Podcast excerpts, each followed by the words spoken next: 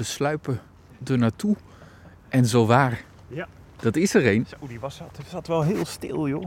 Oh, nu horen we Oh. mannetje Merel. Een jong mannetje, denk ik. Is nog een beetje bruinig van verenkleed. Maar die zat heel stiekem, zat hij zo echt op nog geen twee meter van het pad. Hier in de bladeren zat hij een beetje te ritselen. Dus ik dacht, nou toch even terug. En dan, dan is zo'n Merel echt eh, nog moeilijk te zien. Ja, dat blijkt maar weer. En nu zei je in de gauwigheid, ehm, het is waarschijnlijk nog een jong mannetje, want hij is nog een beetje bruinig. Ja, ja die, Dat is die- het vrouwtje, die is bruin. Ja, precies. Ja, we zitten nu natuurlijk in de winter en je hebt altijd nog veel jonge vogels van afgelopen seizoen. Die zijn nog niet zo mooi uitgekleurd als mannetje zijnde. Eh, dus die zijn nog wat bruiner, hebben nog een wat donkerdere snavel. Maar de volwassen mannetjes die hebben natuurlijk een eh, bekende oranje-gele snavel. En de vrouwtjes zijn eh, niet gitzwart zoals de mannetjes, maar die zijn gewoon egaal bruin. Met ook een beetje een bruinige, tot, tot, tot wat lichter bruine snavel. En de kleur van de snavel bij dat mannetje, dat zegt ook wat over de vitaliteit, geloof ik. Hè? Hoe goed het, hoe gezond Ja. eh, die vogel is. Ja, in het voorjaar. Ja, ja is bij veel vogels zo. Ja. Dat, eh, de, de kleurenpracht die ze hebben, eh, die zegt iets over de fitheid. Ja. Eén merel, een mannetje. Mopperend vloog hij bij ons vandaan, leek het wel. In de tuin hier. Ja. Maar nu gaan we het park in. Dus dan komen we meer in een, in een bosrijke omgeving. Ja. Is het daar anders? Ko- Komen we daar bijvoorbeeld eh, wellicht meer merels tegen dan in, in een tuin als dit? Eh, nou, naar verhouding waarschijnlijk niet. Want de merel heeft eh, wat hogere dichtheden, zoals we dat noemen. Dus er zitten er naar verhouding wat meer in dorpen en steden. Ehm, dat is overigens niet altijd zo geweest. Want eeuwen geleden zaten merels echt alleen nog maar in bossen. Maar die zijn langzaam de stad gaan ontdekken. Dat is eh, in de 19e eeuw gebeurd. En nu zijn ze echt heel erg ingeburgerd natuurlijk. Maar je hebt wel een duidelijk verschil tussen bosmerels en, eh, en stadsmerels. Dus als we dit, dit stadspark een beetje, een beetje wat meer bos noemen, dan hebben we hier dus met bosmerels te maken. En wat is dan het verschil tussen, tussen die twee? Is de een wat meer vrijgevochten dan de ander? Wat minder bang voor ons?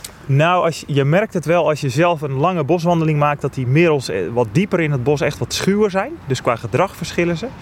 Ze hebben ook een iets slankere eh, snavel, eh, om, omdat ze vooral in de bosbodem pikken. Ehm, terwijl die merels in de tuinen om je heen eh, vaker besjes en andere dingen eten. Dus die hebben een wat gevarieerde dieet. Dus daar zitten wel subtiele verschillen tussen. Het jaar van de merel, 2022. Eh, hoe kan zo'n jaar de merel helpen? Ehm, nou, met de, de, de telling die we dus net in de tuin hebben gedaan, die merels en bessen. Eén. Ja, één, precies ja. Ja, eh, willen we eigenlijk in kaart brengen wat ze nu het jaar rond eh, eh, eten in de tuinen. Welke bessen, of ze vaker op het gazon zitten dan in de bessenstruiken.